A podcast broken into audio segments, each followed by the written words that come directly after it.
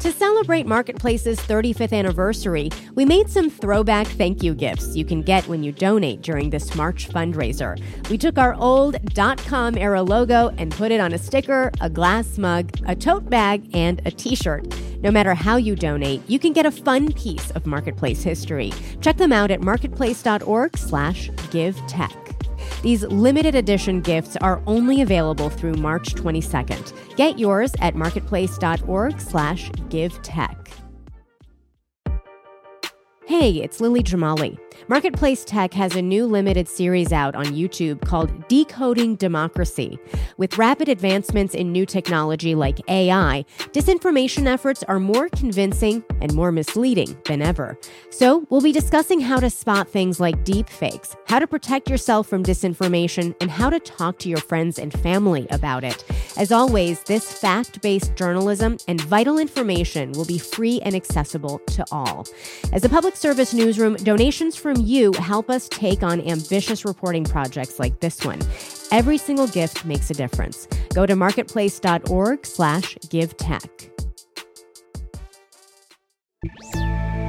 How the father of the video game cartridge became a game changer in Silicon Valley.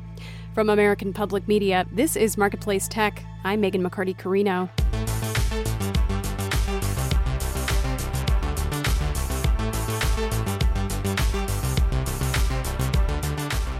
When you think of the early days of video games, this might not be the first brand that comes to mind. Channel F, the one with all the fun. The Fairchild Video Entertainment System at your larger JCPenney. The Fairchild Channel F was released in 1976, before the more famous Atari released its console. It was the first system to use individual game cartridges, thanks in large part to Jerry Lawson, a black engineer at Fairchild. Anthony Frasier is CEO of ABF Creative and host of a podcast about Jerry Lawson called Raising the Game. He was actually a salesman, a glorified salesman at first at Fairchild. He would go around in a van and kind of do repairs and kind of do sales pitches to other companies to get them to buy uh, semiconductors and things of that nature. One day, he actually got his hands on the F8 microprocessor, which is a microprocessor that Fairchild made at the time, and he took it home. Not with the company's permission, of course. and he built the first Demolition Derby game in his garage and it worked really well. He showed it all to a few people. He was even trying to sell it to a, a pizza shop. And then the word got back to someone at Fairchild. He got called to the office and he thought he was going to lose his job.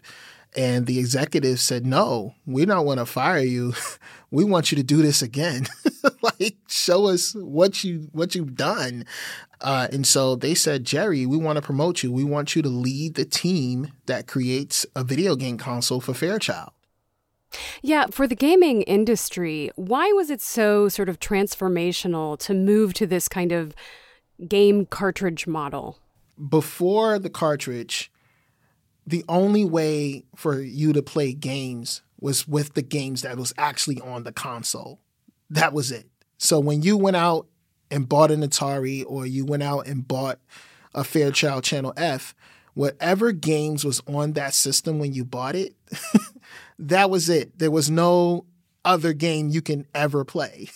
When the cartridge got introduced, now you have options. So when Fairchild Channel F came into the scene and they had cartridges, you can go out to the store and you can buy other games now. You can play you know, Tetris and Demolition Derby, Space Invaders, whatever it was that came out at that time. You can play multiple titles and you weren't just locked in to whatever came on the system itself.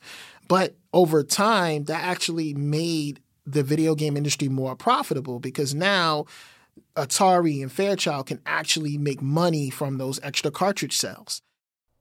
Now, Fairchild is not a name that I think, uh, you know, is a household name when we think about gaming. Some of the other companies that kind of followed the lead of Fairchild, like as you noted, Atari, are probably yes. more associated with video games. I mean, why is that? Atari had a much more I would say, visionary leader. Nolan Bushnell was, he was Steve Jobs before Steve Jobs was, you know? so uh, he, he was someone who was very flashy, knew how to pitch, knew how to sell, and they had more money, quite frankly. They knew what they were doing when it came time to market their console. So the Atari really just came out swinging.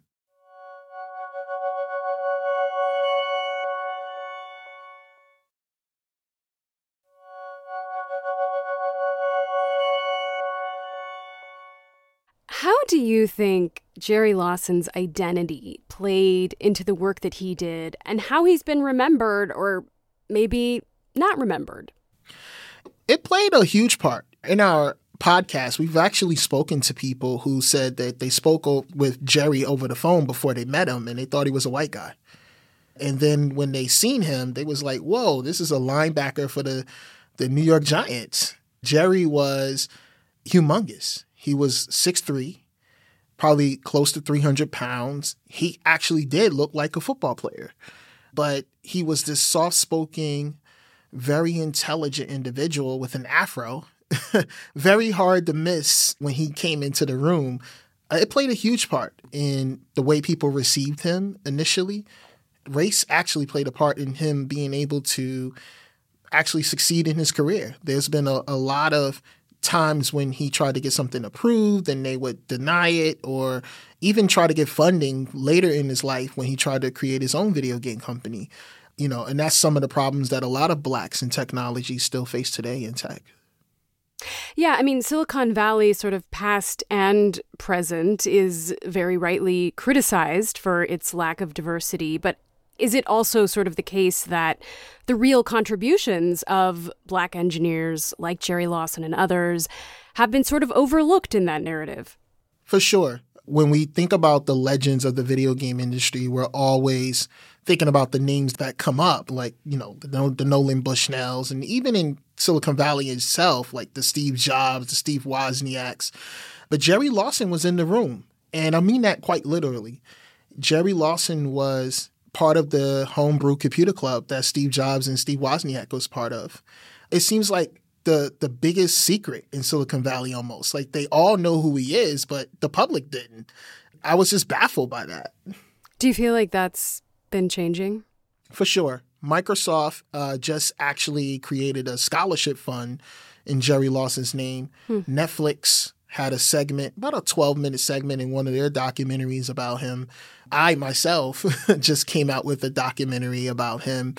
And even Google made him the Google Doodle for the day. And that's inspiring everyone. There I've seen tweets talking about possibly a movie or a television show. We've been approached about that, you know, from people wanting to adapt our material into some kind of movie or show. And people are hungry to hear more about who he was and what he's done. What do you see as his most important legacy? Jerry did a lot more than lead the team that invented the video game cartridge. He's the he created the first game that actually had AI where you can play against a computer. The first console that had a six axis controller where you can actually go more than up, down, left, right. You can actually go diagonal. And he was the first person who opened the door to third party game development. So he actually wrote a guide teaching other game developers on how to make games for the Atari, which essentially opened the door for other people to make money in the game industry. So his contributions were much more than just the video game cartridge itself. He did a lot to help move the industry forward.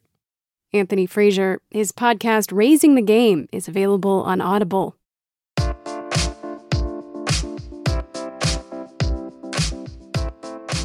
Anthony Frasier mentioned a lawsuit between Atari and another video game company, Activision, and Jerry Lawson's involvement in it.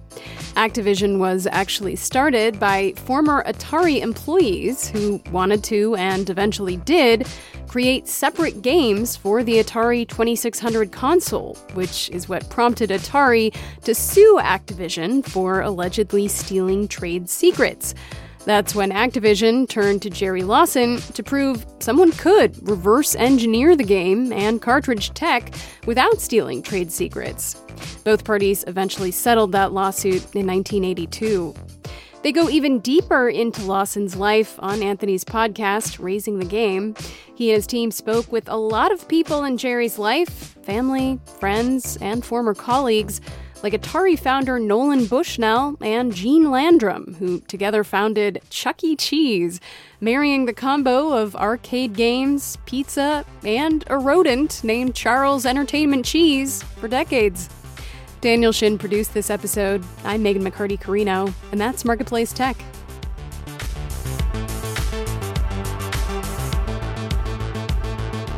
This is APM.